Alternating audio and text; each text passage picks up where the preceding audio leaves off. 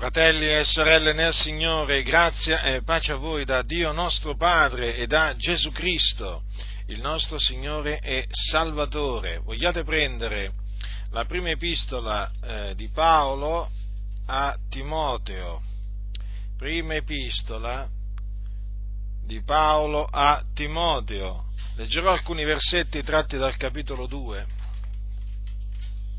Così è scritto a partire dal versetto primo. Io esorto dunque prima di ogni altra cosa che si facciano supplicazioni, preghiere, intercessioni, ringraziamenti per tutti gli uomini, per i re e per tutti quelli che sono in autorità, affinché possiamo menare una vita tranquilla e quieta, in ogni pietà e onestà questo è buono e accettevole nel cospetto di Dio, nostro Salvatore, il quale vuole che tutti gli uomini siano salvati e vengano alla conoscenza della verità. Poiché v'è un solo Dio ed anche un solo mediatore fra Dio e gli uomini, Cristo Gesù uomo, il quale diede se stesso qual prezzo di riscatto per tutti, fatto che doveva essere attestato a suo tempo e per attestare il quale io fui costituito banditore ed apostolo, io dico il vero, non mentisco, dottore dei gentili in fede e in verità. Io voglio dunque che gli uomini facciano orazioni in ogni luogo, alzando mani pure, senza ira e senza dispute. Dunque qui l'Apostolo Paolo dice che cosa lui esorta che si faccia prima di ogni altra cosa nella casa di Dio, ossia in mezzo alla Chiesa dell'Iddio vivente, colonna e base della verità, perché lui scrive queste cose affinché Timoteo sappia come bisogna comportarsi nella casa di Dio, perché nella casa di Dio non è che ci si comporta come, come uno vuole, No, bisogna comportarsi come Dio vuole. D'altronde è la casa di Dio, noi siamo la casa di Dio.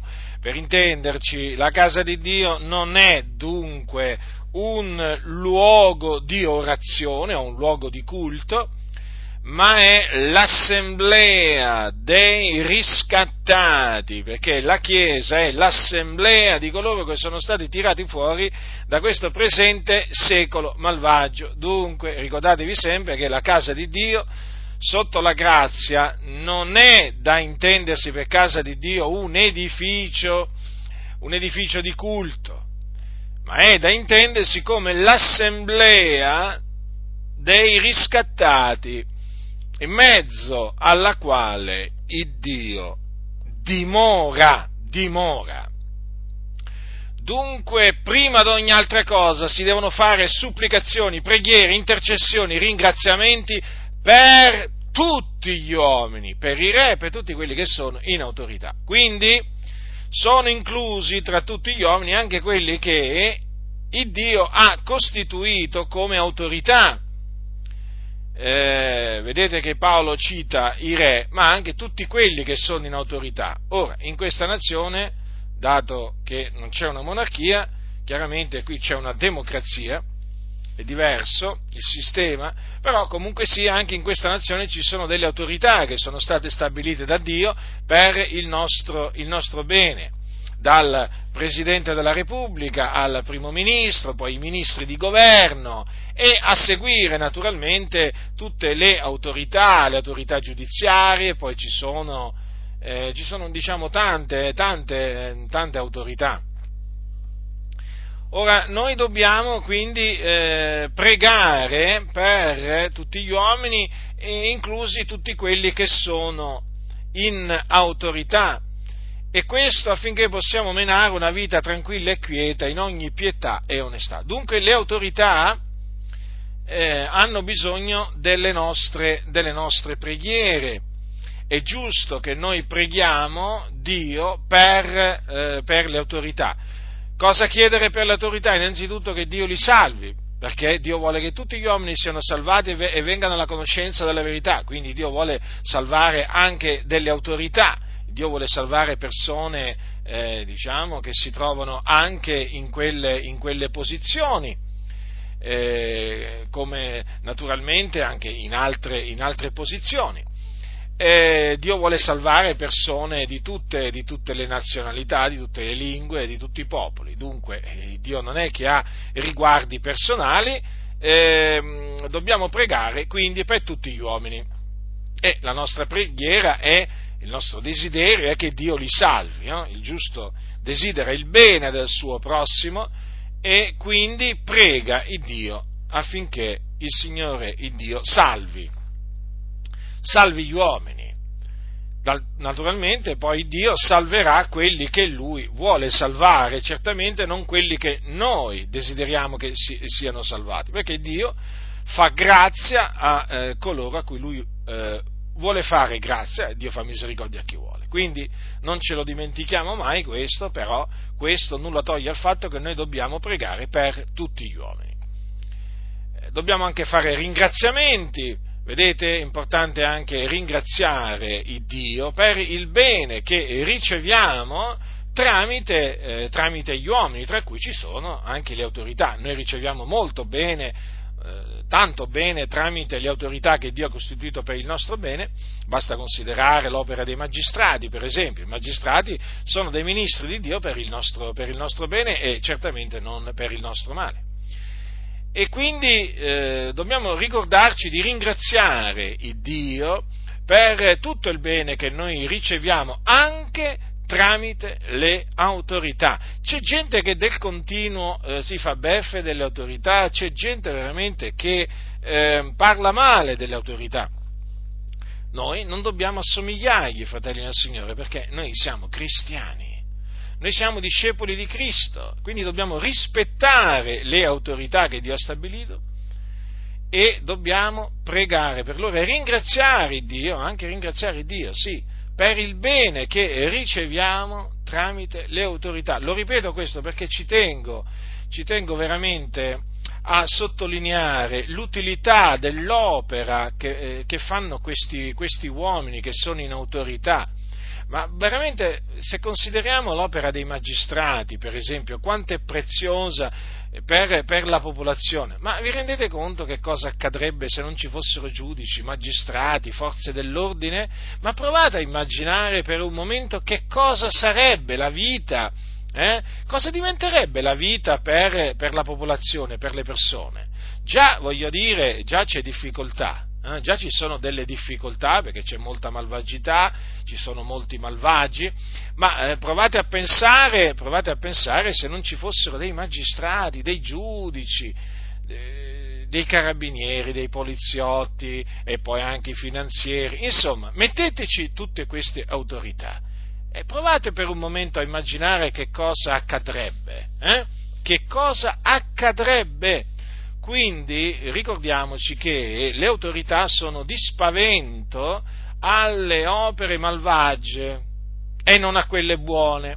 E quindi i malvagi sono spaventati dalle autorità, quindi le autorità costituiscono un freno, un freno. E poi le autorità sono, costitu- sono un freno, sono comunque eh, diciamo delle persone che mettono paura ai delinquenti eh, anche perché le autorità hanno in loro potere poi di punire quelli che, fanno, eh, quelli che fanno il male e la punizione comunque è sempre un deterrente, è sempre qualcosa che mette paura.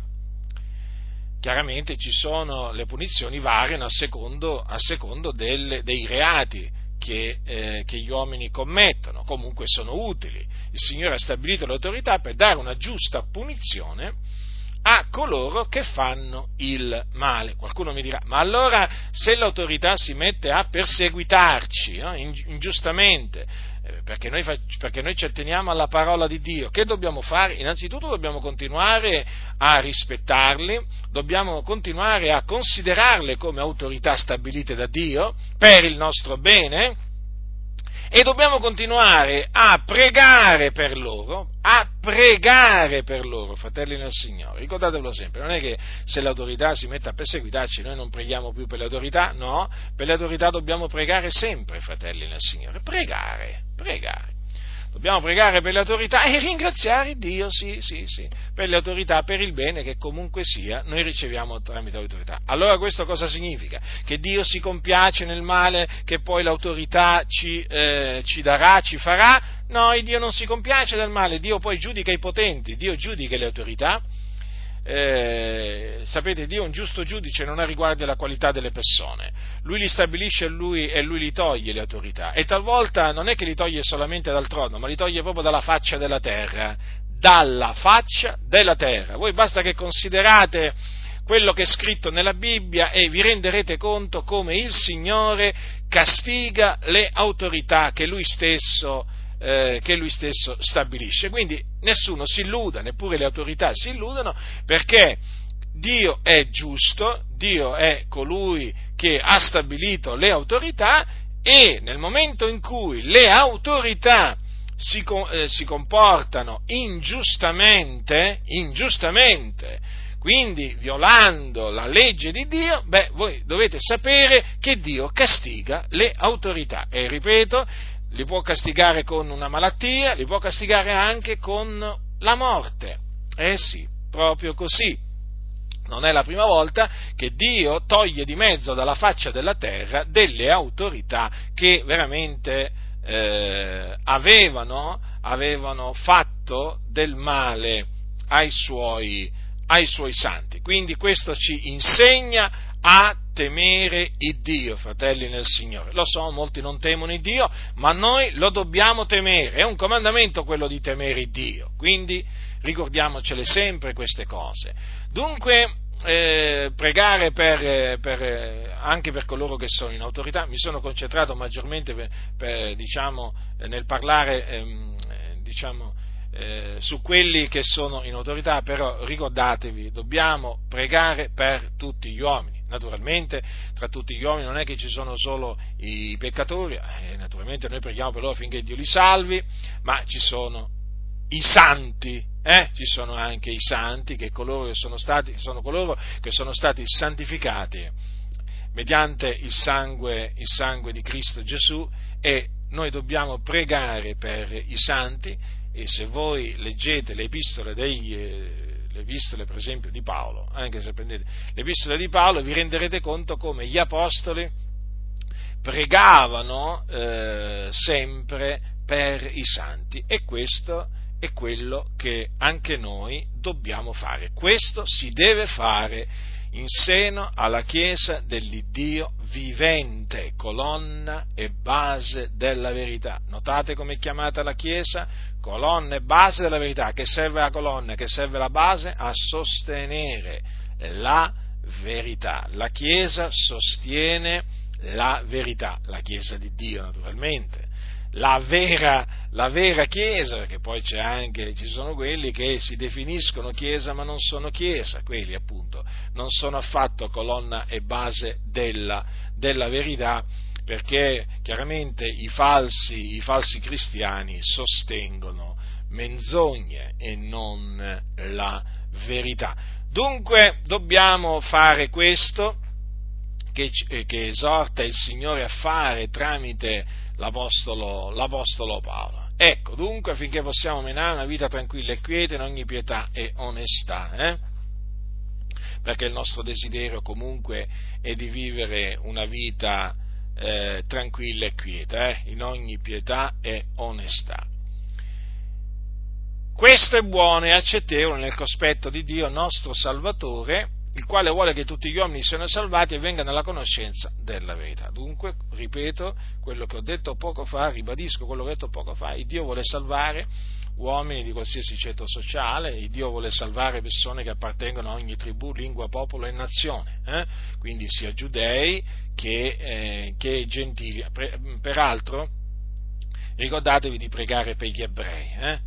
ricordatevi di pregare per gli ebrei, eh, sia naturalmente eh, per gli ebrei che sono in Israele, che vivono in Israele, ma anche per gli ebrei che vivono nella diaspora. Eh? L'Apostolo Paolo pregava per, per, gli ebrei affinché fossero salvati. Eh? Non dimenticatevi di pregare anche per gli ebrei, fratelli del Signore.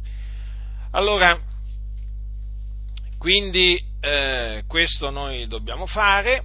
Ecco, poiché vi è un solo Dio ed anche un solo mediatore fra Dio e gli uomini, Cristo Gesù uomo. Ora la mia predicazione si concentrerà, si concentrerà eh, ho deciso di concentrarla eh, su, queste, su queste parole praticamente.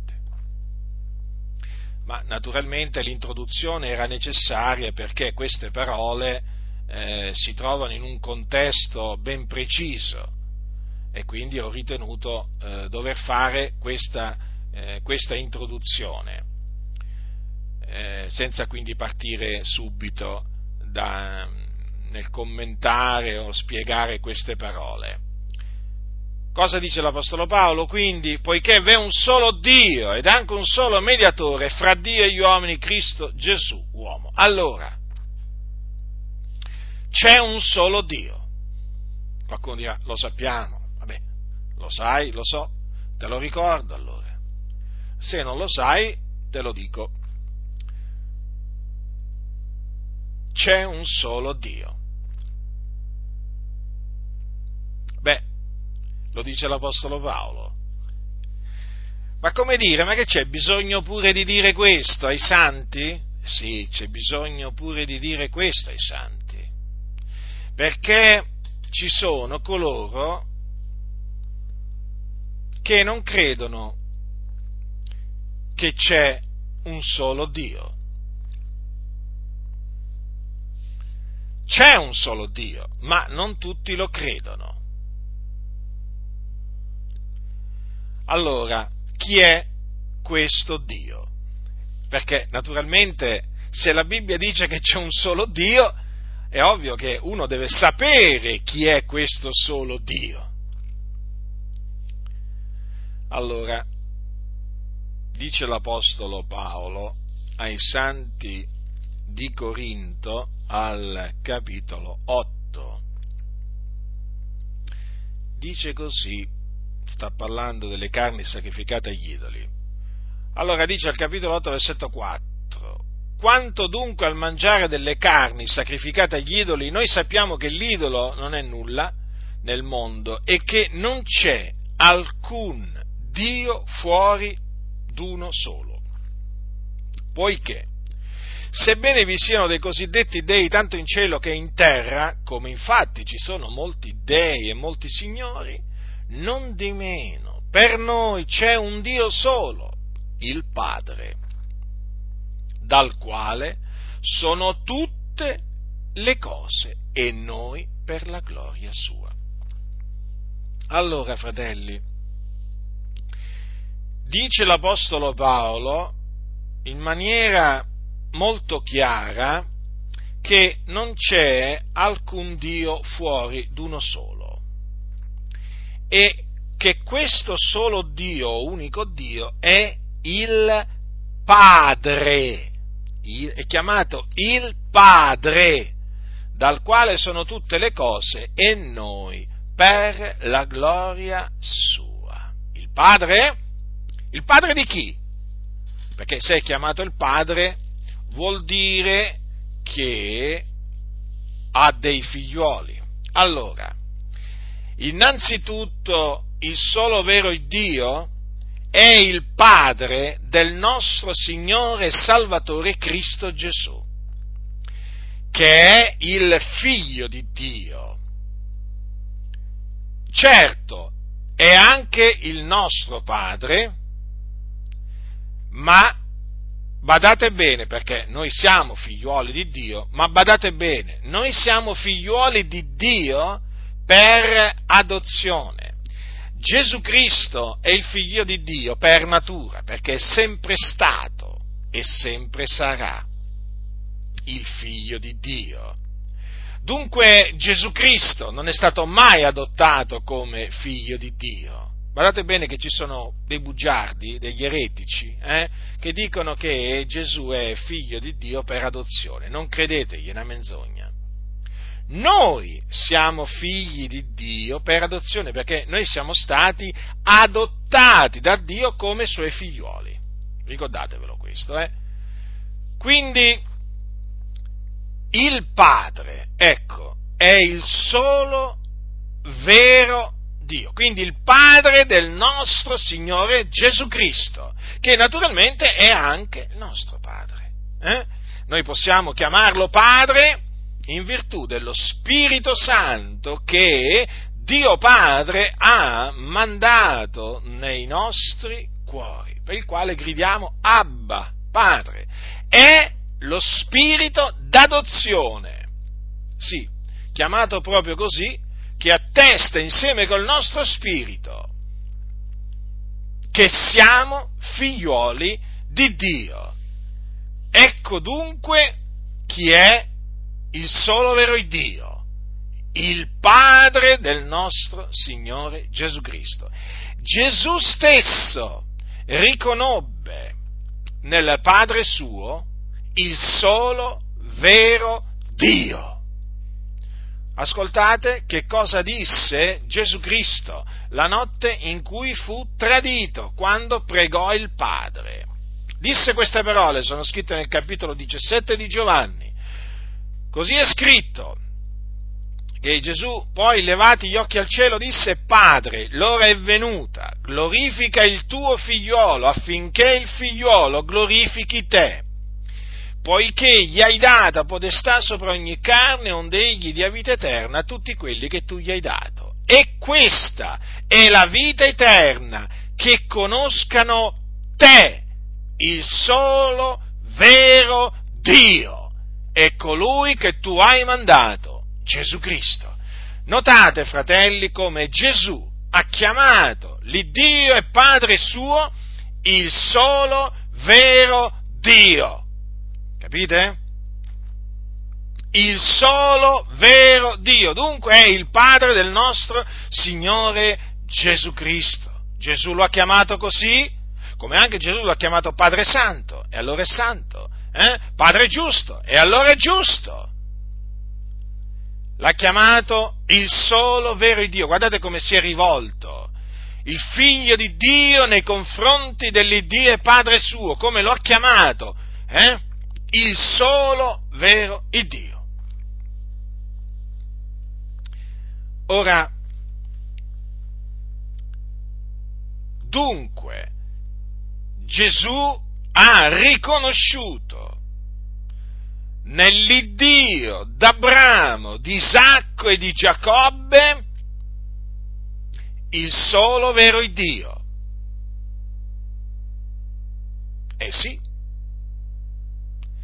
perché Gesù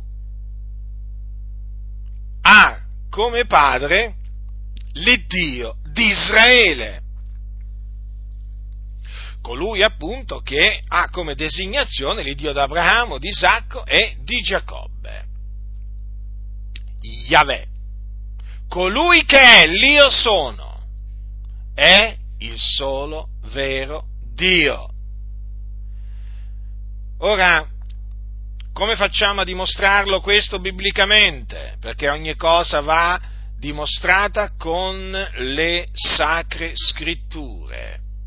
Vorrei prendervi queste parole, eh, queste parole citate in Giovanni. Prendete, allora, prendete capitolo, il capitolo 2 di Giovanni.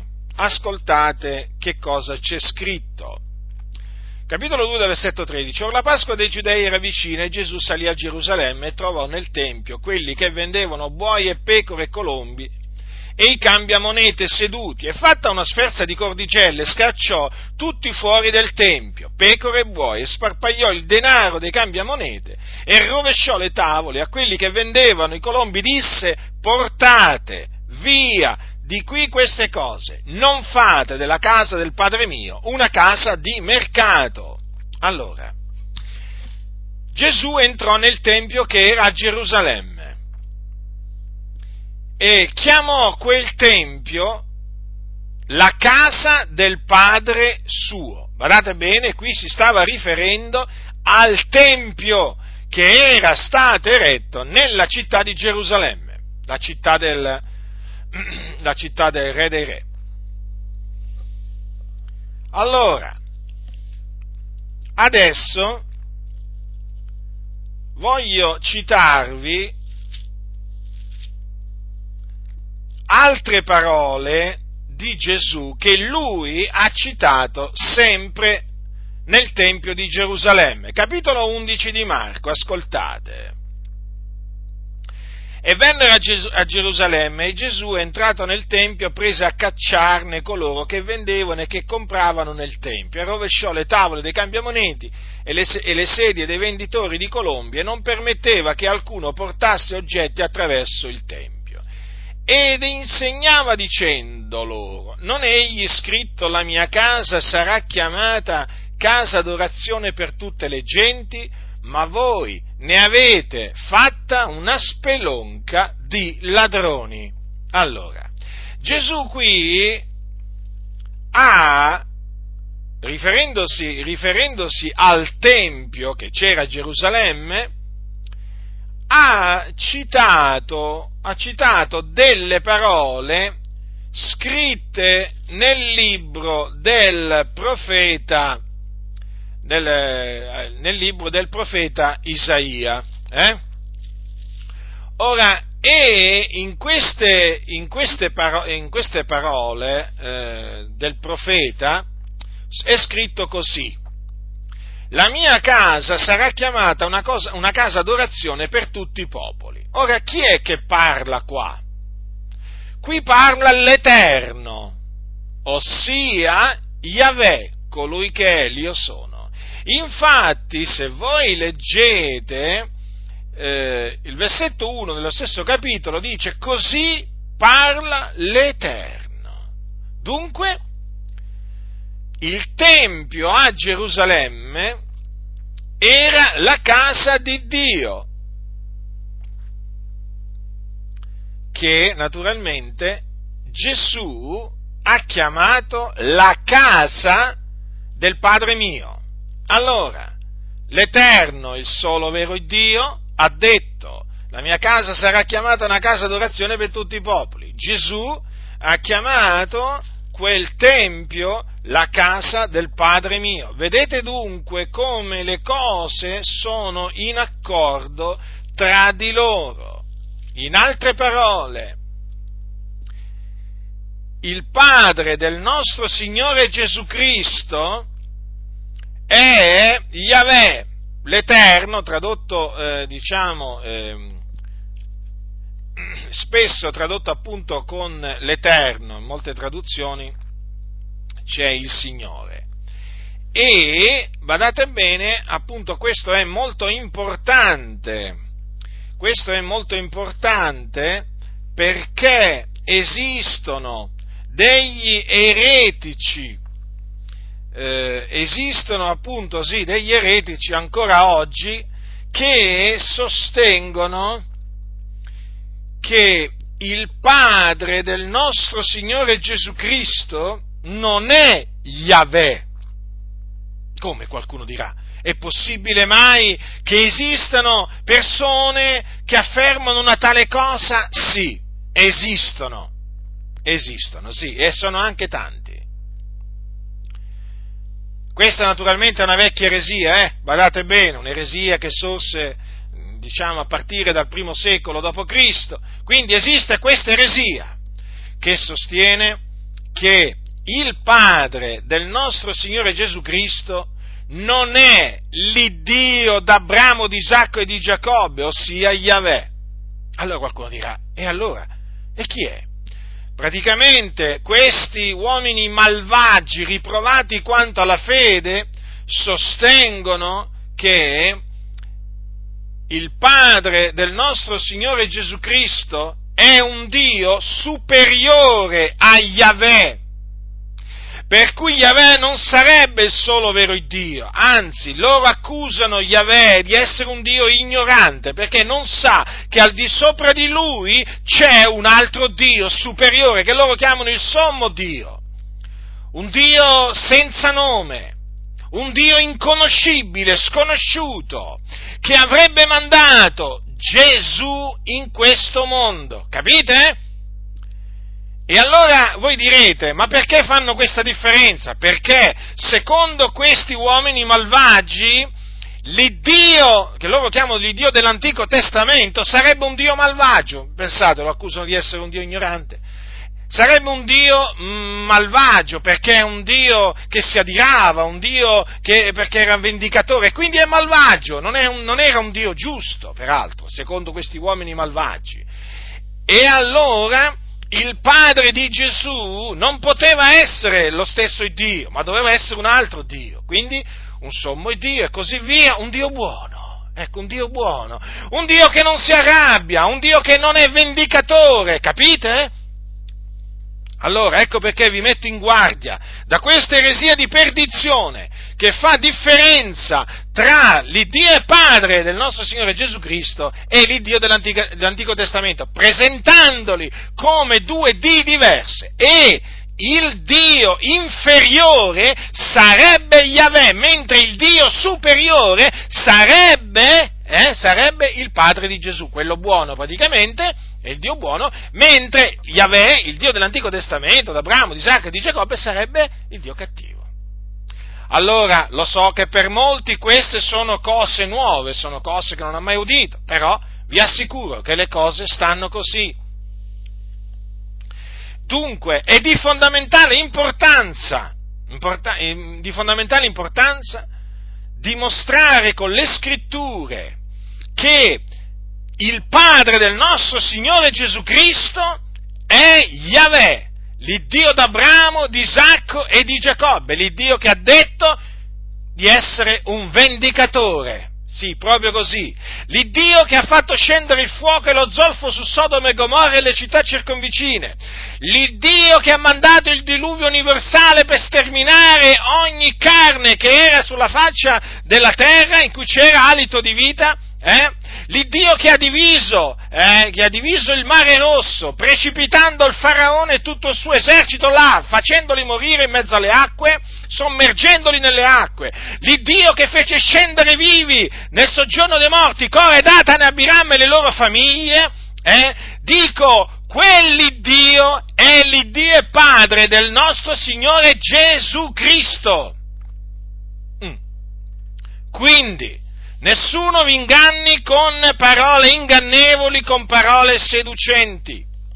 Coloro che fanno una distinzione tra l'Iddio, lo chiamano così, l'Iddio dell'Antico Testamento e l'Iddio del Nuovo Testamento sono uomini malvagi, uomini riprovati quanto alla fede, uomini corrotti di mente, sono dei lupi rapaci eh, che si insinuano in mezzo alla Chiesa e badate bene, e badate bene, ho le prove che costoro si sono insinuati in mezzo alla Chiesa dell'Iddio vivente e vero per diffondere questa eresia di perdizione. Nessuno si illuda, esistono in mezzo alla Chiesa uomini malvagi che fanno questa distinzione. Lo so che alcuni rimarranno meravigliati, lo so che alcuni si domanderanno ma com'è possibile, ma sappiate questo però, esistono. E quindi è molto importante ribadire che c'è un solo Dio, eh? ed è il Padre del nostro Signore Gesù Cristo. È Yahweh, colui che è, lo ribadisco, ripeterò queste cose eh, veramente tante volte, anche durante questa mia predicazione, ma è importante, fratelli del Signore. Eh? Noi non diamo niente per scontato, non diamo niente per scontato, noi ribadiamo le cose che sono scritte. Eh?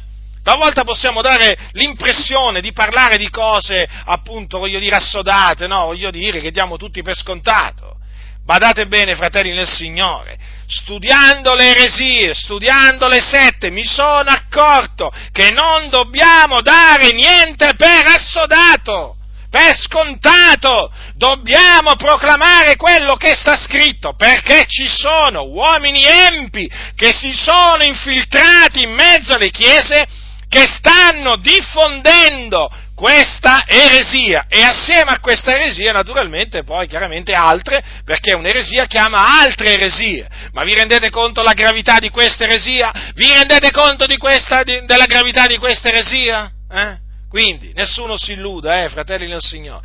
Allora vedete dunque che Gesù nel chiamare il Tempio a Gerusalemme, che c'era a Gerusalemme, la casa del Padre mio, ha implicitamente dichiarato, dichiarato che eh, Yahweh l'Eterno era ed è il Padre suo. Certo, perché chi è che quel par- quell'Eterno che ha parlato tramite Isaia, chi era se non l'Iddio di Israele? Se non l'Iddio d'Abramo, di Isacco e di Giacobbe? E Dio ha, ha, parlato per mezzo dei profeti anticamente. Quale Dio? Yahweh ha parlato tramite i profeti, e tra i profeti c'è pure Geremia. Eh, Ge- Isaia, ma anche Geremia, Ezechiele e così via. Quindi lo Spirito di Cristo era in loro. Eh? E quindi la casa del Padre mio Gesù l'ha chiamata. Eh? Riferendosi a chi? Chi era quel padre suo di cui parlava? Eh? Era lo stesso Dio che ha detto tramite Isaia eh, che la sua casa, voglio rileggere queste parole perché sono molto importanti, fratelli e signori, perché distruggono le menzogne di questi uomini bugiardi. La mia casa sarà chiamata una casa d'orazione per tutti i popoli. Marcatevele queste parole, marcatevele. Eh? Proclamatevele proclamatele perché, fratelli del Signore, c'è bisogno, in mezzo a questa generazione, sì, c'è bisogno di proclamare chi è il solo vero Dio, eh? perché molti non lo conoscono. No, molti non lo conoscono, ve lo posso assicurare, anche in mezzo alla Chiesa. Molti pensano di conoscerlo ma non lo conoscono. Eh? E poi, proprio, poi ci sono quelli proprio che dicono apertamente, certo anche questi non conoscono il Dio, ah ma no, ma sai, il Padre nostro Signore Gesù non, non lo devi confondere con Yahweh, con l'Iddio che ha castigato il re d'Assiria o eh, Nebuchadnezzar o gli israeliti nel deserto, ah no? E perché? Ah ma sai, sono due dì diversi, uno è superiore, l'altro inferiore, chi sarebbe il superiore? Ah beh, sarebbe sconosciuto, inconoscibile, ah, il, ah ecco, eh, quello è buono, e poi invece, e invece Yahweh sarebbe chi? Eh, Yahweh eh, sarebbe quello inferiore, capite? Hanno fatto diventare Yahweh, il solo vero Dio, un Dio inferiore, quando il Signore Dio ha detto, eh, tramite il profeta, eh, il profeta, Isaia, ascoltate, perché poi Paolo ribadirà queste, queste cose, eh, dice io sono l'Eterno, non v'è alcun altro fuori di me, non v'è altro Dio. Eh? Questi malvagi, questi uomini destinati veramente all'inferno eh, ardiscono definire Yahweh un Dio ignorante che non sa che sopra di lui c'è un altro Dio? Eh? Bestemmiatori costoro sono, bestemmiatori, eh, che andranno veramente a raggiungere all'inferno quelli che li hanno preceduti in queste bestemmie, capito? Pensate un po' voi cosa hanno fatto diventare, hanno fatto diventare il solo vero Dio come un Dio, come un Dio inferiore eh? parlava per ignoranza qua, ma gli ignoranti siete voi, malvagi che vi siete insinuati in mezzo alle chiese, Dio vi conosce uno per uno, sa chi siete, eh? lo sa, lo sa chi siete, uomini malvagi, messi là veramente da Satana per ingannare le anime. Quindi, fratelli del Signore, ricordatevi, chiedete, chiedete, chiedete al vostro pastore, chi è secondo te il solo vero Dio? Eh? È il Padre del nostro Signore Gesù Cristo? Questo chiedetegli. Qui oramai vi dovete accertare anche eh, che cosa dicono costoro. Eh? Questo gli dovete chiedere. Chi è il solo vero Dio? È il Padre del nostro Signore Gesù Cristo il solo vero Dio? È, e che fategli anche questa domanda, è l'Iddio e Padre del nostro Signore Gesù Cristo lo stesso Dio che mandò il diluvio universale? È lo stesso il Dio che fece scendere fuoco e zolfo su Sodoma e Gomorra? È lo stesso il Dio o è diverso? Eh? Fategli anche questa domanda. L'Iddio è Padre del nostro Signore Gesù Cristo. È un Dio vendicatore? Eh? Come dice in Naum? È sì o no un Dio vendicatore? Se vi rispondono, se vi rispondono dicendo no, no, ma no, il Padre del nostro Signore Gesù non è un vendicatore, scappate, scappate da quella chiesa, scappate! Non conoscono il Dio, non conoscono il Dio, ve lo posso assicurare. Alcuni si scandalizzano quando sentono dire che il Padre del nostro Signore Gesù Cristo è un vendicatore. E cosa dovremmo dire? L'ha detto Lui. L'ha detto Lui, lo ripeto, l'ha detto Lui. Eh? E allora che faremo noi? Che faremo? Non diremo che Lui è un vendicatore, ma se l'ha detto Lui! Perché è un vendicatore. Quindi chi ha orecchi da udire oda, nessuno si illuda qua, eh? Nessuno si illuda, non credete alle menzogne dei bugiardi. L'Eterno è un Dio geloso e vendicatore, l'Eterno è vendicatore pieno di furore. Chi ha detto a me poi, chi ha detto anche eh, a me la vendetta, a me appartiene la vendetta? Chi l'ha detto? Chi l'ha detto? Non è l'Iddio d'Abramo, di Isacco e di Giacobbe? Eh? Non è l'Iddio di Israele che ha detto queste parole? E non saranno prese queste parole dall'Apostolo Paolo eh? quando, quando, le citerà ai santi di Roma? Eh? Riflettete. Dice non fate le vostre vendette, cari miei, ma cedete il posto all'ira di Dio, poiché sta scritto a me la vendetta, io darò la retribuzione, dice il Signore. E quindi chi è questo Dio? Eh? Chi è questo Dio? Eh? Il solo vero Dio. L'Iddio d'Abramo, di Isacco e di Giacobbe, l'Iddio e Padre del nostro Signore Gesù Cristo. È Lui che ha detto a me appartiene la vendetta, Lui l'ha detto e quindi è un vendicatore che, che ne dicano gli impostori, eh, il Padre del nostro Signore Gesù Cristo è un vendicatore. E vi dico anche un'altra cosa, anche il Signore Gesù Cristo è un vendicatore, infatti quando tornerà farà vendetta di quelli che non obbediscono al Vangelo di Cristo e, che, e, di, coloro non obbedi, e di, di coloro che non conoscono il Dio. Leggete, leggete in Apocalisse che cosa c'è scritto, farà un massacro. Chi? Chi farà un massacro? Eh? Dice il rimanente fu, fu, ucciso con la spada che usciva dalla bocca di colui che cavalcava il cavallo e tutti gli uccelli si satollarono delle loro carni. Eh? Quale spada? Quella che, quella che esce dalla, dalla, bocca del figliolo di Dio. Sì, in quel giorno, guardate, farà un massacro. Quindi nessuno si illuda, non vi ingannate, fratelli nel Signore, state attaccati alla parola del Signore. Ma c'è un'altra... Eh, c'è vi ho dimostrato, diciamo, brevemente, in base, eh, in, base parole, in base, alle parole, di Gesù, quindi che il Padre, eh, il padre suo eh, è Yahweh, Dio d'Abramo, Isacco e Giacobbe.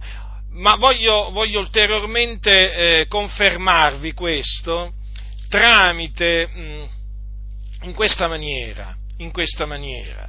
Ascoltate, allora prendete il capitolo eh, 12 di Marco.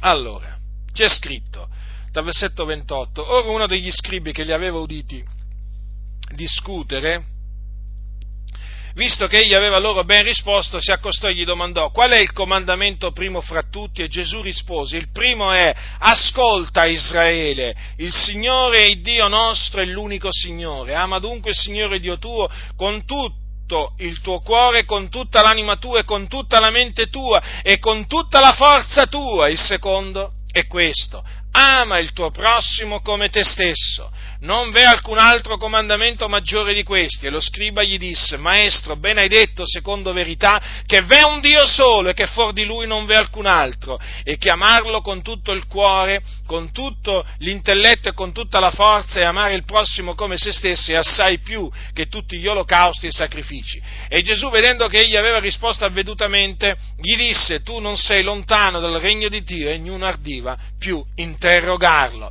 Allora Gesù fu posta una domanda domanda, diciamo, mm, molto chiara. Qual è il comandamento primo fra tutti? E Gesù gli ha risposto. Il primo è, ascolta Israele. Il Signore Dio nostro è l'unico Signore, ama dunque il Signore Dio tuo con tutto il tuo cuore, con tutta l'anima tua con tutta la mente tua e con tutta la forza tua. Ora queste parole sono state citate dal figliuolo di Dio e sono scritte nella legge, precisamente nel libro del Deuteronomio. Ascoltate, capitolo 6, versetto 4, ascolta Israele, l'Eterno, l'Iddio nostro, è l'unico Eterno. Tu amerai dunque l'Eterno, il tuo Dio, con tutto il, il cuore, con tutta l'anima tua e con tutte le tue forze. Allora, dunque, chi è? Chi è questo Dio? Eh? questo Dio di cui viene detto che è l'unico Signore e che va amato con tutto il nostro cuore, con tutta l'anima nostra, con tutta la mente nostra e con tutta la forza nostra, chi è? È il solo vero Dio. Infatti, infatti, Vedete cosa lo scriba gli disse, maestro benedetto, secondo verità, che v'è un Dio solo e che fuori di lui non v'è né alcun altro. E poi cosa c'è scritto dopo? Che Gesù vide che lui aveva risposto avvedutamente, quindi non aveva risposto stoltamente. Allora, se è scritto che Gesù si accorse che, riconobbe che quello scriba aveva eh, risposto avvedutamente, significa che Gesù riconobbe che quello scriba aveva detto la verità. E qual è la verità? Che c'è un Dio solo e che fuori di lui non ve n'è alcun altro. E chi è questo unico Dio, questo solo vero Dio? È l'Iddio di Israele, l'Iddio dei padri eh, di Israele. Ascoltate, ascolta Israele, il Signore Dio nostro è l'unico Signore. Beh, ascolta Israele, già questo vi fa capire. È l'Iddio dei tuoi padri, infatti al capitolo 6 di Deuteronomio, versetto 5, dice allora, ascolta dunque Israele, abbi cura di mettere in pratica affinché tu sii felici e moltiplicate grandemente nel paese ove scorre il latte e il miele, come l'Eterno. Mettere in pratica? Sì, eh, come l'Eterno, l'Iddio dei tuoi padri, ti ha detto. Allora, chi è questo solo vero Dio? Eh? Vedete? Vedete? È l'Iddio di Israele, fratelli del Signore, l'Iddio di Abramo, di Isacco e di Giacobbe. Quando, quando, Gesù diceva, scusate, quando il Dio diceva a Israele, l'Iddio dei tuoi padri, a chi si riferiva? A chi si riferiva? All'Iddio d'Abramo, di Isacco e di Giacobbe. Dio non si vergogna di, di, essere chiamato il loro Dio, sapete? Allora, Gesù vide che aveva risposto avvedutamente, eh, cosa gli aveva detto questo? Beh, un Dio solo, e che fuori di lui non vede alcun altro. Infatti, vedete, lo scriba riconobbe nella risposta di Gesù proprio ehm, praticamente un riconoscimento della validità di quello che dice la scrittura, che c'è un Dio solo e che fuori di lui non viene alcun altro, cosa che appunto il Dio disse tramite il profeta Isaia, come, come eh, prima vi ho citato, fratelli nel Signore. Eh? Voglio, voglio rileggerlo di nuovo queste parole, capitolo 45, io sono l'Eterno e non ve n'è alcun altro, fuori di me non ve n'è altro Dio. Chi è che parla così? Ma chi è che può parlare così? Solo uno, il solo vero Dio, Yahweh colui che è, l'io sono. E noi veramente siamo grati a Dio di conoscerlo, o meglio di essere, stato, di essere stati conosciuti da Lui. Eh? Fratelli, conosciamo il solo vero Dio noi, sapete? Siamo figli del solo vero Dio. Eh? Serviamo il solo vero Dio. Eh? Stiamo camminando? Stiamo camminando con il solo vero Dio come camminò Enoch. Capite, fratelli del Signore? Chi è il nostro Dio? Eh? è l'unico Dio, non ce n'è un altro fuori di Lui. Eh? E naturalmente Gesù Cristo è eh, assieme, assieme, al Padre Dio, ovvio? Io e il Padre siamo uno. Ecco perché diciamo che Gesù Cristo è Dio benedetto in eterno, ecco perché eh, diciamo che Gesù Cristo in lui abita corporalmente tutta la pienezza dell'età, perché chiaramente egli era nel principio con, con Dio ed era Dio, eh? e, e, quindi ha continuato ad essere Dio nei giorni della sua carne, il figliuolo, e poi ha continuato, eh? ha continuato anche naturalmente dopo la, dopo la morte, dopo la risurrezione. Insomma, Gesù è sempre, il figliolo è sempre stato Dio e, e sarà sempre Dio. Infatti in cielo tutti gli angeli di Dio l'adorano. Eh? L'adorano perché Dio ha ordinato ha ordinato ai suoi angeli di adorare il suo figliolo. Allora vedete, fratelli nel Signore, come la Sacra Scrittura spiega la Sacra Scrittura? Eh? Ecco il solo vero Dio chi è? Eh? Il Padre del nostro Signore Gesù Cristo e anche, naturalmente, il nostro Padre e, naturalmente, il Dio d'Abramo, di Isacco e di Giacobbe. Eh? E lo so che qui veramente la verità è attaccata da tutti i lati. Da tutti i lati proprio hanno preso di mira tutto quello che è verità. Tutto, tutto. Ormai, ma fratelli nel Signore, cioè, ma voi, ma, ma riflettete, eh? esiste la verità ma esiste anche il diavolo, che è bugiardo e padre della menzogna. Ora, ma riflettete, ma voi pensate che il diavolo eh, possa rimanere indifferente davanti alla verità, cioè lui che è bugiardo e padre della menzogna, ma può mai fare finta di niente come se niente fosse? Cioè, nel mondo c'è la verità, la parola di Dio è verità, Gesù Cristo è la verità, la Chiesa è colonna e base della verità. Ora, ma voi riflettete, no? Ma farà qualche cosa per cercare di distruggere la verità, per insinuare la menzogna in mezzo alla Chiesa? Ma qualcosa la farà pure, no? Ma la scrittura lo dice, sapete, que, che, quali sono le macchinazioni di Satana. Allora è ovvio è ovvio, è del, tu, è del, tutto normale che il padre della menzogna si scagli contro la verità e quindi si scaglia anche contro questa verità. Eh? eh praticamente, praticamente eh, il padre, cioè praticamente in base al, al ragionamento di tanti, eh, esisterebbe un Dio superiore, capite? Superiore a Yahweh. Avete capito? Eh? Beh, se questo non è attaccare, scagliarsi contro la verità, che cos'è? Che cos'è questo? Allora noi che facciamo? Chiesa. Chiesa. Che facciamo noi? In quanto Chiesa? Ora, se siamo colonne base della verità, ma questa verità la dobbiamo esaltare, celebrare, difendere, sì o no? Che dobbiamo stare a guardare gli uomini malvagi di diffondere questa eresia di perdizione che fa di Yahweh un Dio inferiore a, a un Dio superiore che è sconosciuto, inconoscibile e così via. Ma fratelli nel Signore, sveglia! Sveglia! Voi che dormite, eh? vi dovete risvegliare, è ora veramente che vi risvegliate. Eh? Perché per lungo tempo avete dormito. Vi hanno detto non facciamo polemica, eh, noi non siamo per le guerre di religione. Allora, nemmeno noi siamo per le guerre di religione, è ovvio, noi non imbracciamo armi, carna- armi carnali come fecero nel passato, eh, voglio dire... Eh, diciamo, taluni che si dicevano cristiani, eh? Eh? per andare a combattere contro nemici carnali. No, no, no. Noi, in, noi, ci armiamo delle armi di giustizia, le armi della luce, combattiamo un combattimento spirituale. Eh? E noi siamo interessati a, invece, a fare polemica. Sì, siamo molto interessati a fare polemica perché fare polemica significa eh, lottare. Perché i polemisti sono dei lottatori, sono dei guerrieri. La parola polemista eh, lo, ricor- lo, ricordo, eh, lo ricordo. La parola, il termine polemista deriva da una parola greca che significa guerriero, lottatore. E allora? I cristiani che cosa sono? Ma che cosa sono i cristiani se non dei lottatori? Eh, dei guerrieri?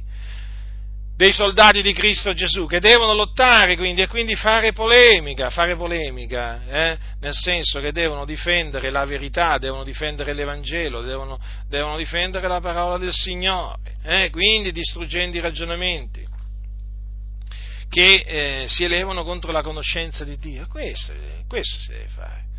Ah, ma voi, ma voi allora, allora voi veramente siete presuntuosi non è, noi non siamo presuntuosi, noi siamo cristiani.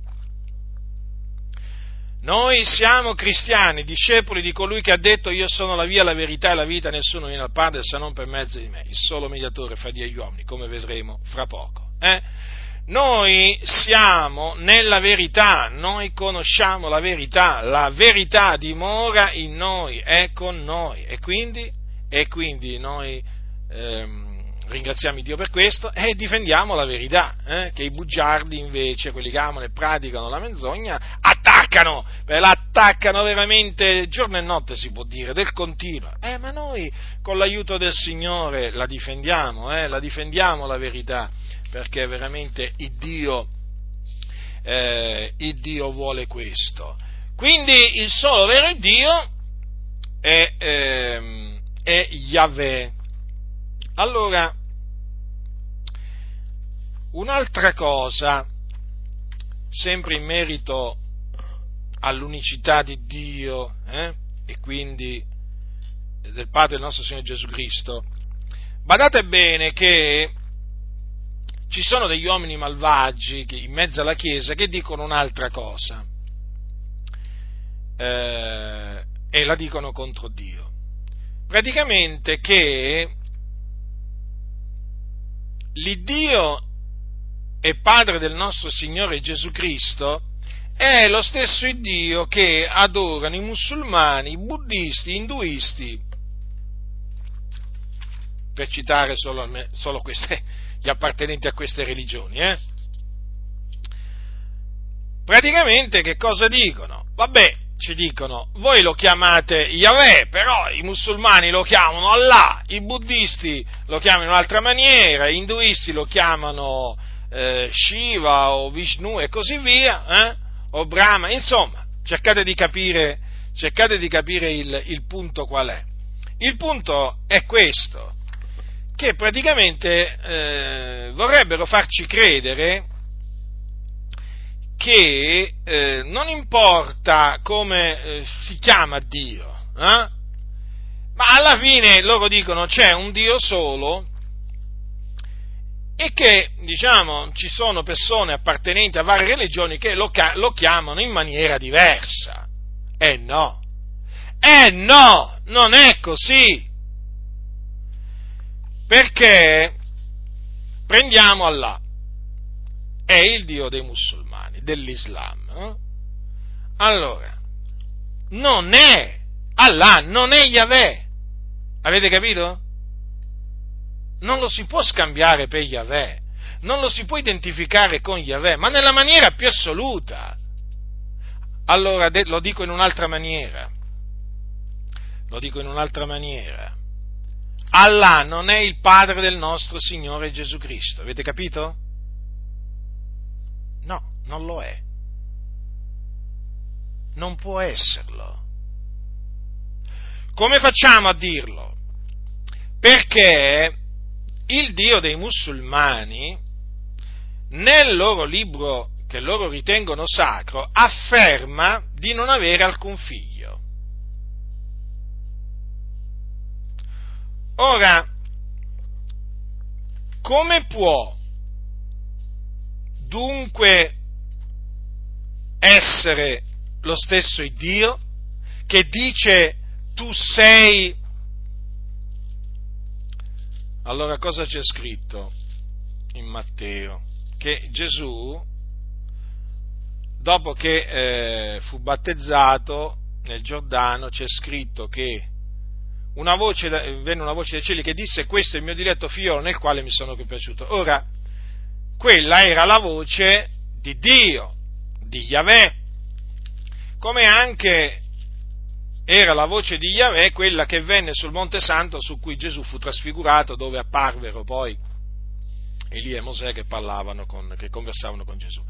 Cosa c'è scritto? Che venne una voce dal, dalla nuvola che diceva questo è il mio diletto figliolo nel quale mi sono compiaciuto, ascoltatelo. Ora, fratelli del Signore, qui Yahweh dice chiaramente che Gesù Cristo è il suo diletto figliolo, il suo amato figliolo, nel quale egli si è compiaciuto e che noi dobbiamo ascoltare. Ora, nel Corano c'è scritto che Allah non ha un figlio e che Gesù, sì, si parla di Gesù nel Corano, ma non viene presentato come il figlio di Dio. Capite? Allora, non è la prova questa che Allah non è il solo vero Dio o lo stesso Dio di cui parla la Bibbia? Allora, questo è fondamentale, fratelli del Signore. Perché? Saperlo e ribadirlo, perché c'è un'azione all'interno della Chiesa eh, da parte eh, dei massoni, hm, che sono servi adoratori di Satana, questa azione ha come scopo quello di spingere la Chiesa a, eh, diciamo, praticamente riconoscere in Allah, il Dio dei musulmani, lo stesso Dio dei, eh, dei cristiani. Mm, usiamo, usiamo questa espressione. Perché? Perché la massoneria vuole, usa, vuole, unire i cristiani ai musulmani per creare, e naturalmente oltre ai buddisti, ai induisti e così via, per creare la, la, la religione unica mondiale. Avete capito? Allora, i massoni che sono in mezzo alle chiese stanno spingendo in questo senso. Naturalmente i massoni che sono in mezzo all'Islam, in mezzo alle moschee, quindi e così via, tra gli imam e così via, spingono per, eh, nella stessa direzione, affinché le, le due eh, diciamo, parti si incontrano e si mettano sotto lo stesso Dio, eh? che è quello che vuole la massoneria. Allora, capite bene che quindi eh, nel momento in cui noi smascheriamo eh, quello che dicono i massoni, perché i massoni dicono praticamente questo, che mh, mm, Dio eh, da taluni viene chiamato Yahweh, da altri Allah, questi naturalmente, capite? Nel momento in cui smascheriamo che, cioè eh, mostriamo che secondo le sacre scritture Yahweh non è Allah, Allah non è Yahweh, è ovvio che noi ci poniamo in contrapposizione contro il piano della massoneria, perché la massoneria vuole fare proprio questo, capito? Unire tutte le religioni. Eh? Allora, cosa succede? Nel momento in cui tu proclami questa differenza netta, chiara, esplicita tra Yahweh e Allah e fai di Allah un, eh, un Dio che non è il vero Dio, o comunque sia un falso Dio, eh? è chiaro che tu vieni considerato un divisore, uno che porta divisione tra gli uomini, uno che non è per la pace, uno che ha odio verso le religioni, ma noi non ab- verso gli altri uomini, noi non abbiamo alcun odio verso gli uomini, noi odiamo la menzogna, ma perché odiamo la menzogna? Perché conosciamo la verità, perché amiamo la verità.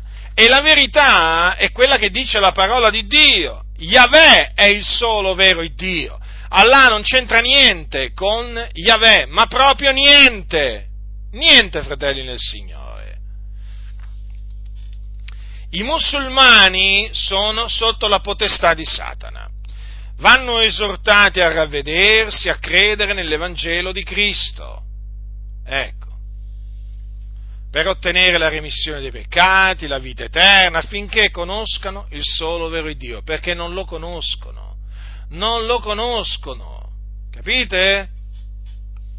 Il solo vero Dio è conosciuto solo dai cristiani, da coloro che sono discepoli di Cristo Gesù.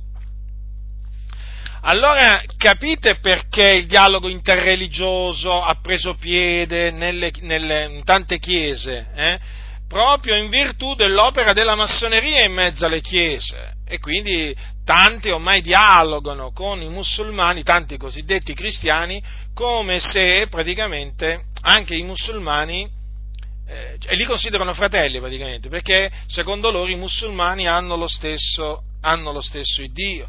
Addirittura anni fa c'è stata una dichiarazione, eh, diciamo, pubblica, eh, in cui diversi predicatori famosi, eh, che fu sottoscritta da diversi predicatori famosi, in cui veniva ribadito che l'Iddio dei, che adorano i cristiani è lo stesso Iddio che adorano i musulmani. Ma veramente, se non ricordo male, c'era Robert Schuller, tra i firmatari c'era eh, Rick Warren eh, e poi altri, altri, altri, predicatori.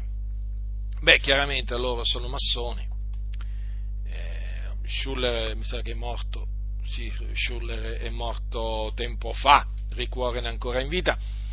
E comunque è chiaro, quelli fanno parte dell'ambiente massonico e quindi voglio dire è normale che ragionano, ragionano così e parlano così. Però, considerando che, eh, voglio dire, ci sono eh, cosiddetti pastori protestanti che affermano una tale eresia, bisogna naturalmente preoccuparsi e non bisogna fare finta di niente, perché è tutta un'opera dietro cui c'è la massoneria e noi la, massone, la, la dottrina della massoneria la odiamo, la detestiamo perché Dio la detesta. Eh? Il solo vero Dio detesta la dottrina massonica eh? che vuole far credere praticamente che a Dio gli puoi dare il nome che vuoi.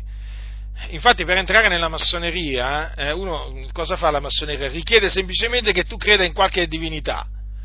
Dagli il nome che vuoi, loro ti dicono. No? Qualsiasi Dio tu voglia, così egli è il tuo Dio. E praticamente lo puoi chiamare in qualsiasi maniera, tanto loro dicono, no? Voglio dire, alla fine non cambia, non cambia niente. E quindi voi capite bene che la massoneria è un'istituzione satanica. Ma vi rendete conto? Io quando ma io quando sento che ci sono alcuni che dicono in mezzo alle chiese la massoneria è buona in parte, ma la massoneria è tutta malvagia, ma che buona in parte? La filosofia della massoneria è diabolica, viene da Satana, fratelli. Fratelli nel Signore, voi che frequentate ancora queste denominazioni massonizzate, ma svegliatevi, ma svegliatevi e uscite, vi vogliono far credere le menzogne dei massoni, ma ancora non l'avete capito, ma ancora non l'avete capito, ma che aspettate? Eh, vi vogliono portare alla religione unica mondiale, piano piano, piano piano, piano piano, eh, senza farvene accorgere, eh. ma noi stiamo suonando la tromba ormai da anni, eh. svegliatevi, la nostra tromba non dà un suono sconosciuto. Eh, svegliatevi, uscite, separatevi da queste denominazioni massonizzate, massonizzate che oramai hanno la, portano avanti la filosofia dei, dei, massoni, i principi dei massoni. Eh? Eh, ecco perché molte chiese si mettono a collaborare con, eh, con diciamo, gli imam, si mettono a pregare con i musulmani, perché pensano di avere lo stesso Dio, di pregare lo stesso Dio. Ma vi rendete conto? Io veramente, guardate, so, cioè sono, sono, indignato, sono profondamente indignato nel vedere questa grande, questa grande confusione. Ma d'altronde la massoneria crea confusione. Eh? È, maestra di confusione la massoneria, crea il caos, eh? crea il caos per poi stabilire l'ordine che vuole, l'ordine che vuole la massoneria, capite?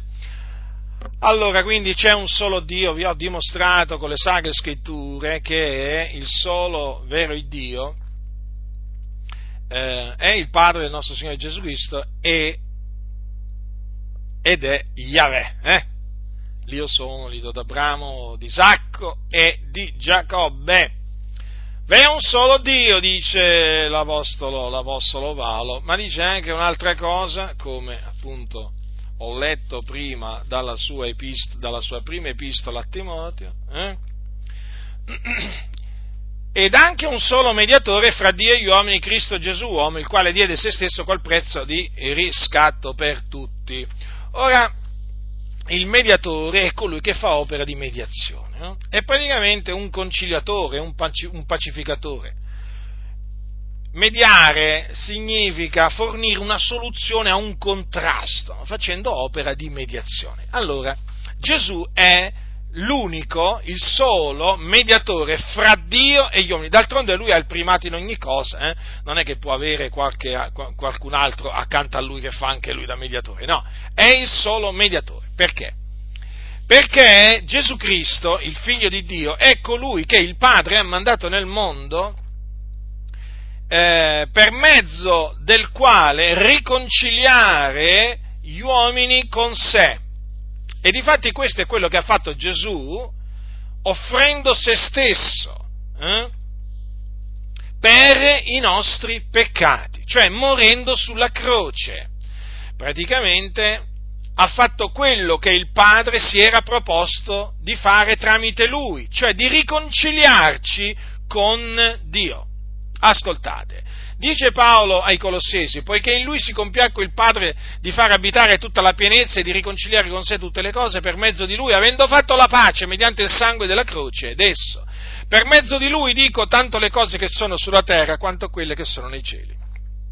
E voi, che già eravate estranei e nemici nella vostra mente, nelle vostre opere malvagie, ora il Dio vi ha riconciliati nel corpo della carne di Lui per mezzo della morte d'esso, per farvi comparire davanti a sé santi e immacolati e irreprensibili, seppur perseverate nella fede, fondati e saldi, non essendo smossi dalla speranza dell'Evangelo che avete udito, che fu predicato in tutta la creazione sotto il cielo, del quale io, Paolo, sono stato fatto ministro. Dunque, come potete notare, fratelli nel Signore, eh, Gesù Cristo, nel quale abitava ed abita tuttora tutta la pienezza della divinità, è colui che Dio ha mandato per mezzo del quale riconciliare gli uomini a Dio. Vedete? Per mezzo di lui, notate qua, è scritto per mezzo di lui, eh? mediante il sangue della croce d'esso. Poi dice anche per mezzo della morte d'esso. Vedete dunque? Allora è chiaro che dunque eh, l'opera per la quale Gesù Cristo è stato mandato in questo mondo dal Padre è stata un'opera di riconciliazione. Quest'opera di riconciliazione Gesù l'ha compiuta eh, offrendo se stesso per i nostri peccati, morendo sulla croce per i nostri peccati e quindi versando il suo sangue, spandendo il suo sangue per la remissione dei nostri peccati. In virtù del sangue di Cristo Gesù, eh, noi siamo stati riconciliati con Dio, con Dio Padre, quindi è stato mediante la morte eh, patita dal Signore Gesù Cristo che noi siamo stati riconciliati con Dio. Vedete, Gesù è chiamato il mediatore del nuovo patto. Perché del nuovo patto? Perché c'era anche un antico patto. Eh?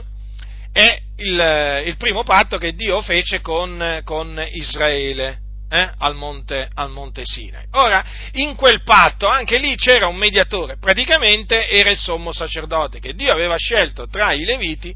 Cosa doveva fare il sommo sacerdote? Il sommo sacerdote chiaramente faceva da mediatore tra Dio e gli uomini. In che maniera?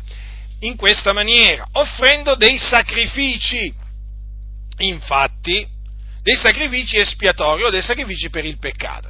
Infatti è scritto nell'epistola agli ebrei, poiché ogni sommo sacerdote preso di fra gli uomini è costituito a pro degli uomini nelle cose concernenti Dio, affinché offra doni e sacrifici per i peccati e può avere convenevole compassione verso gli ignoranti e gli erranti, perché anch'egli è circondato da infermità ed è a cagion di questa che egli è obbligato ad offrire dei sacrifici per i peccati, tanto per se stesso quanto per il popolo. Ecco, sotto, sotto la legge, sotto l'antico patto, dunque, c'era un sommo sacerdote che era stato preso da Dio di fra gli uomini e costituito da Dio a pro degli uomini, capito? Nelle cose concernenti Dio. Infatti doveva offrire dei sacrifici per il peccato. E il giorno dell'espiazione, era un giorno sacro che cadeva una volta all'anno in Israele, eh, chiamato lo Yom Kippur, eh, cosa doveva fare il sommo sacerdote? Doveva offrire dei sacrifici appunto espiatori. E questi sacrifici espiatori li doveva offrire sia per sé e per la sua famiglia, ma anche per tutto il popolo. Perché anche per sé? Perché chiaramente anche, anche il sommo sacerdote, essendo uomo, circondato da infermità, anche lui peccava e quindi era obbligato a offrire sacrifici anche per i propri peccati. Vedete? Allora, questo è molto, è molto importante, eh, fratelli nel Signore in quel giorno c'è scritto farà l'espiazione per voi affin di purificarvi, voi sarete purificati da tutti, i, da tutti i vostri peccati davanti all'Eterno. Quindi vedete, compiva mediante quei sacrifici un'opera di mediazione. Però ricordatevi che quel sangue, il sangue di quegli animali che veniva sparso, e naturalmente portato poi dentro, eh, dentro il tabernacolo, veniva portato precisamente nel luogo santissimo, non era, poten- non, non era mm, in grado di, eh, di, togliere i, eh, di, togliere i, peccati. Eh? C'era bisogno dunque eh, di un sacrificio più eccellente, eh, di un sangue migliore. E di fatto il sacrificio più eccellente Dio lo ha provveduto in Gesù Cristo. Il sangue più eccellente e chiaro è quello di Gesù, eh? il sangue prezioso di Gesù che toglie i peccati, cancella i peccati, che ci purifica tutti i peccati. Quindi, chiaramente, in virtù del sangue di Cristo, eh, i, pe- i, peccati che contaminavano la nostra coscienza sono stati purificati, cancellati. Mentre sotto la legge venivano perdonati, il popolo veniva perdonato, ma quei peccati venivano ricordati anno dopo anno e non venivano cancellati dalla coscienza capite? Allora, eh, Gesù Cristo, Gesù Cristo eh, è chiamato il mediatore del nuovo patto perché praticamente eh, Dio ha stabilito di fare un nuovo patto, aveva prestabilito di fare un nuovo patto, lo aveva predetto, lo ha fatto e ha scelto come mediatore di questo patto Gesù Cristo lo ha infatti costituito sommo eh, sacerdote in eterno secondo l'ordine di Melchise, quindi secondo un ordine migliore, eh, più eccellente, perché l'ordine di Melchisedec è più eccellente dell'ordine di Aronne, no? al quale appartenevano i sommi sacerdoti dell'Antico Testamento che peraltro a causa della morte erano impediti a durare. Invece Gesù Cristo dimora in eterno perché è morto ma è risuscitato ed ora vive. Capite? Allora, il, il, Gesù Cristo è chiamato il mediatore del nuovo patto. Ma naturalmente anche lui, quindi, essendo stato costituito eh, sacerdote, eh, anche lui ha dovuto offrire qualcosa. Sì, ha offerto se stesso, non eh, quindi sangue di tore di becchi, ma il proprio sangue, fratelli nel Signore. e questa è una, una, una differenza veramente enorme, enorme, enorme. Quindi eh, Gesù Cristo è venuto per offrire il suo corpo eh, sulla croce affinché mediante la, mor- la sua morte noi fossimo riconciliati con Dio. Vedete dunque, in questa maniera chiaramente Dio ha, eh, voglio dire, eh, fatto passare, no? il, ha dichiarato antico praticamente il, il, primo patto, perché chiaramente adesso c'è un nuovo patto che è migliore, fondato peraltro su migliori, su migliori promesse. Quindi è di fondamentale importanza, fratelli del Signore, capire eh, l'opera che Gesù Cristo ha compiuto sulla terra per ordine dell'Iddio e Padre suo, il solo vero Dio. Eh?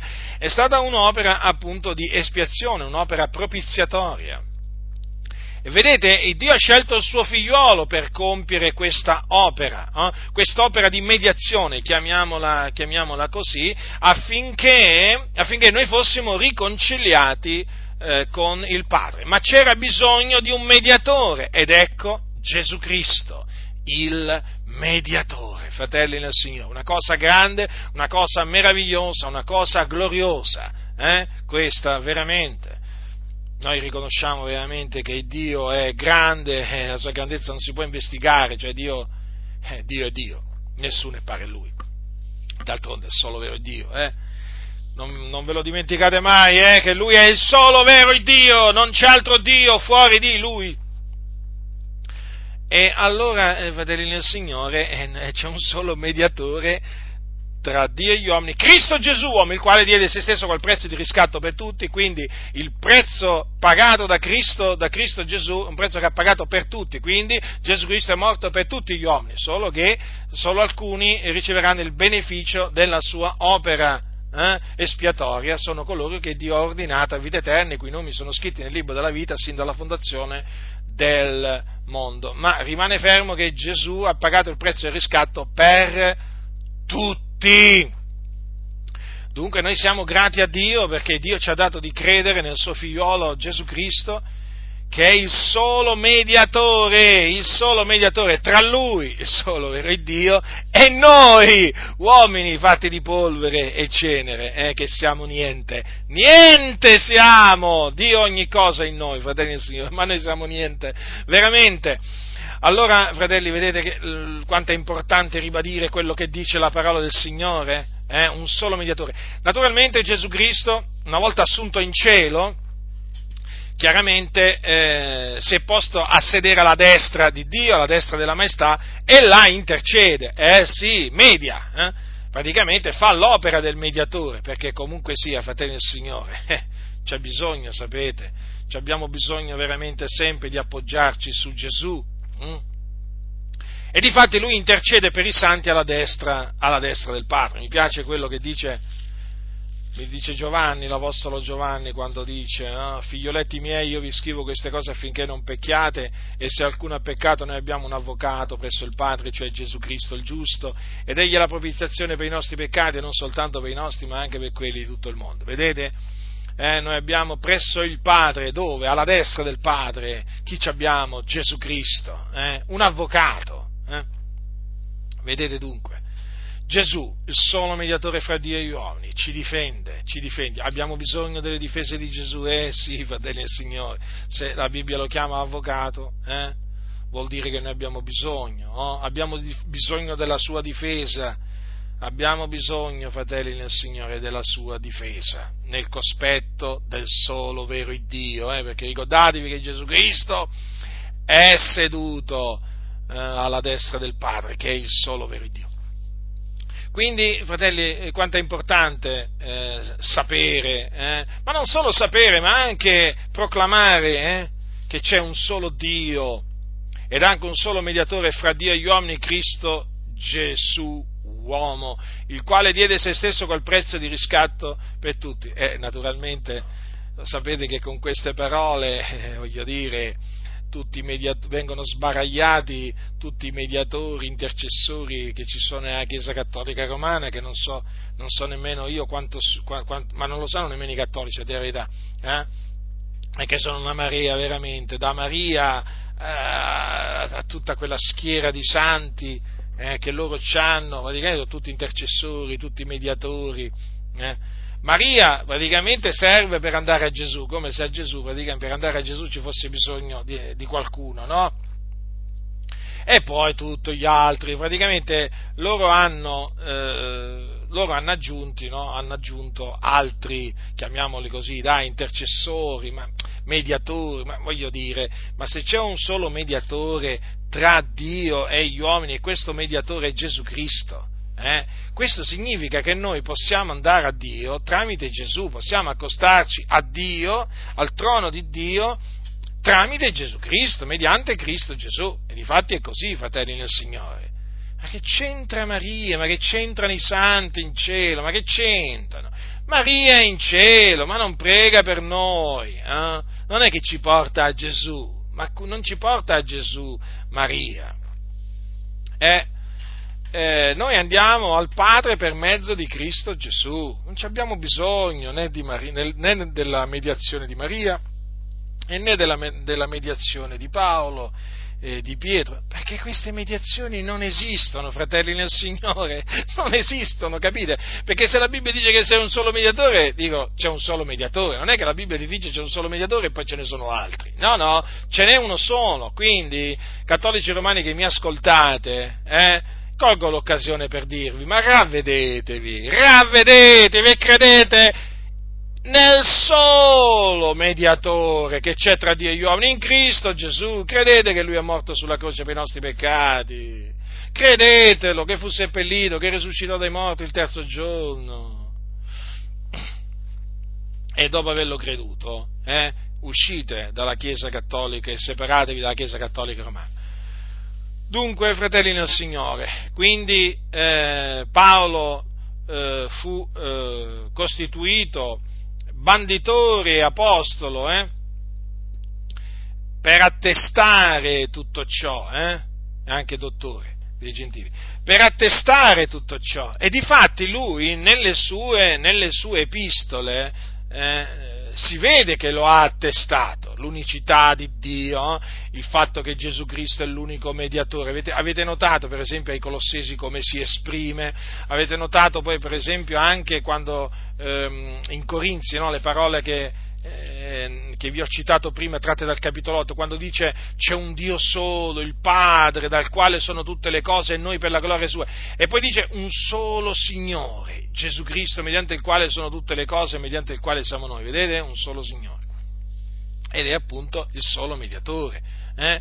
Quindi è molto importante eh, attestare ciò, perché questa è la verità. E d'altronde esiste la menzogna, esiste la verità. Noi dobbiamo proclamare proclamare la, eh, la verità.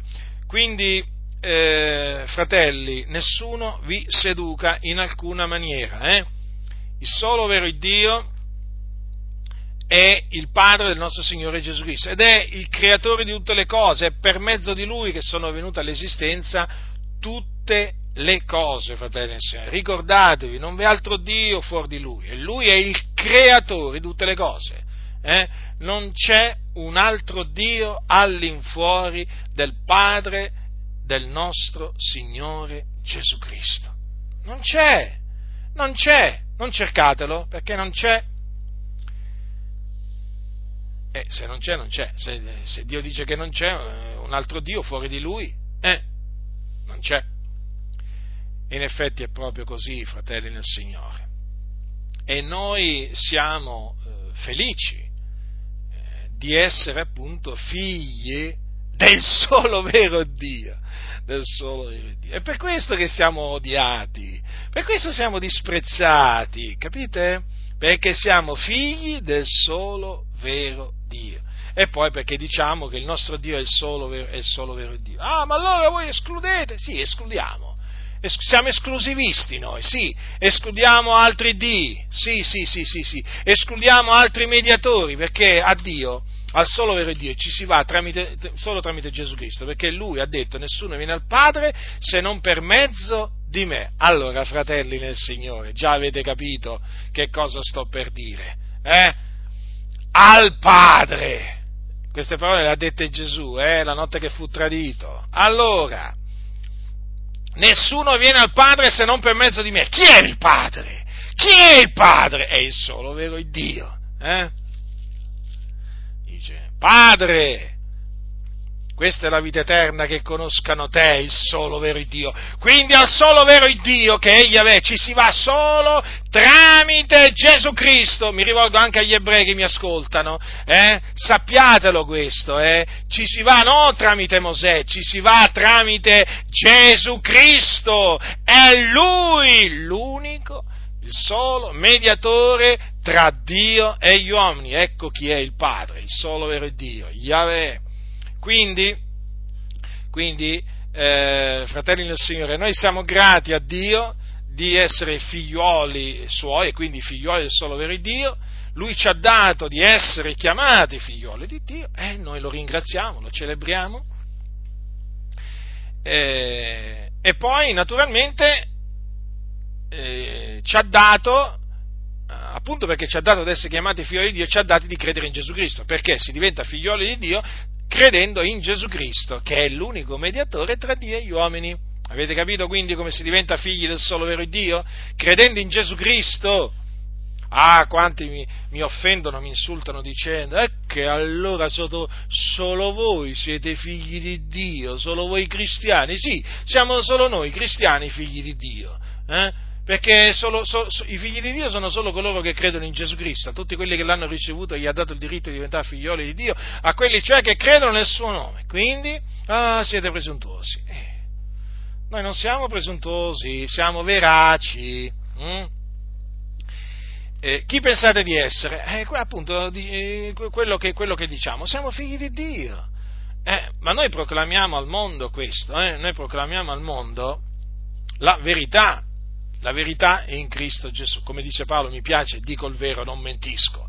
Ah, quanto mi piacciono queste parole. Anch'io dico il vero, non mentisco. Dio è testimone. Io parlo alla presenza di Dio, da parte di Dio in Cristo Gesù. Dico il vero, non mentisco. Questa è la verità. Quindi, fratelli del Signore, ma voglio dire, ma siamo o non siamo un popolo beato noi? Eh, voglio dire, se non siamo noi un popolo beato, fratelli del Signore, eh? Conosciamo il solo vero Dio, eh? abbiamo creduto in colui che è l'unico mediatore eh? Eh, tra Dio e gli uomini, eh? colui che è morto e il terzo giorno è risuscitato dai morti è stato assunto in cielo alla destra di Dio dove intercede per noi, ma fratelli nel Signore, eh? Eh sì, eh sì, Beato il popolo, il cui Dio è l'Eterno. Eh sì. E qual è questo popolo? È il popolo di Dio. noi siamo il popolo di Dio per la grazia di Dio. Eh? Siamo il popolo del solo vero Dio. Abbiamo Lui come Dio, Yahweh. E di questo ci gloriamo. Noi sì, siamo niente, siamo polvere, cenere, eh? siamo un fiato che passa e non è più, eh? Ma veramente ci gloriamo nel Signore perché siamo il popolo il popolo di colui che è il primo e l'ultimo, l'alfa e l'omega, il principio e la fine, il creatore di tutte le cose. Pensate, pensate, il creatore di tutte le cose, mio. Eh? Una grande cosa questa, eh? Cioè, che parola, eh? Il creatore di tutte le cose. E allora voglio dire, noi siamo il suo popolo, rallegriamoci, rallegriamoci, giubiliamo giubiliamo perché veramente abbiamo motivo eh, per giubilare, per gioire. Eh?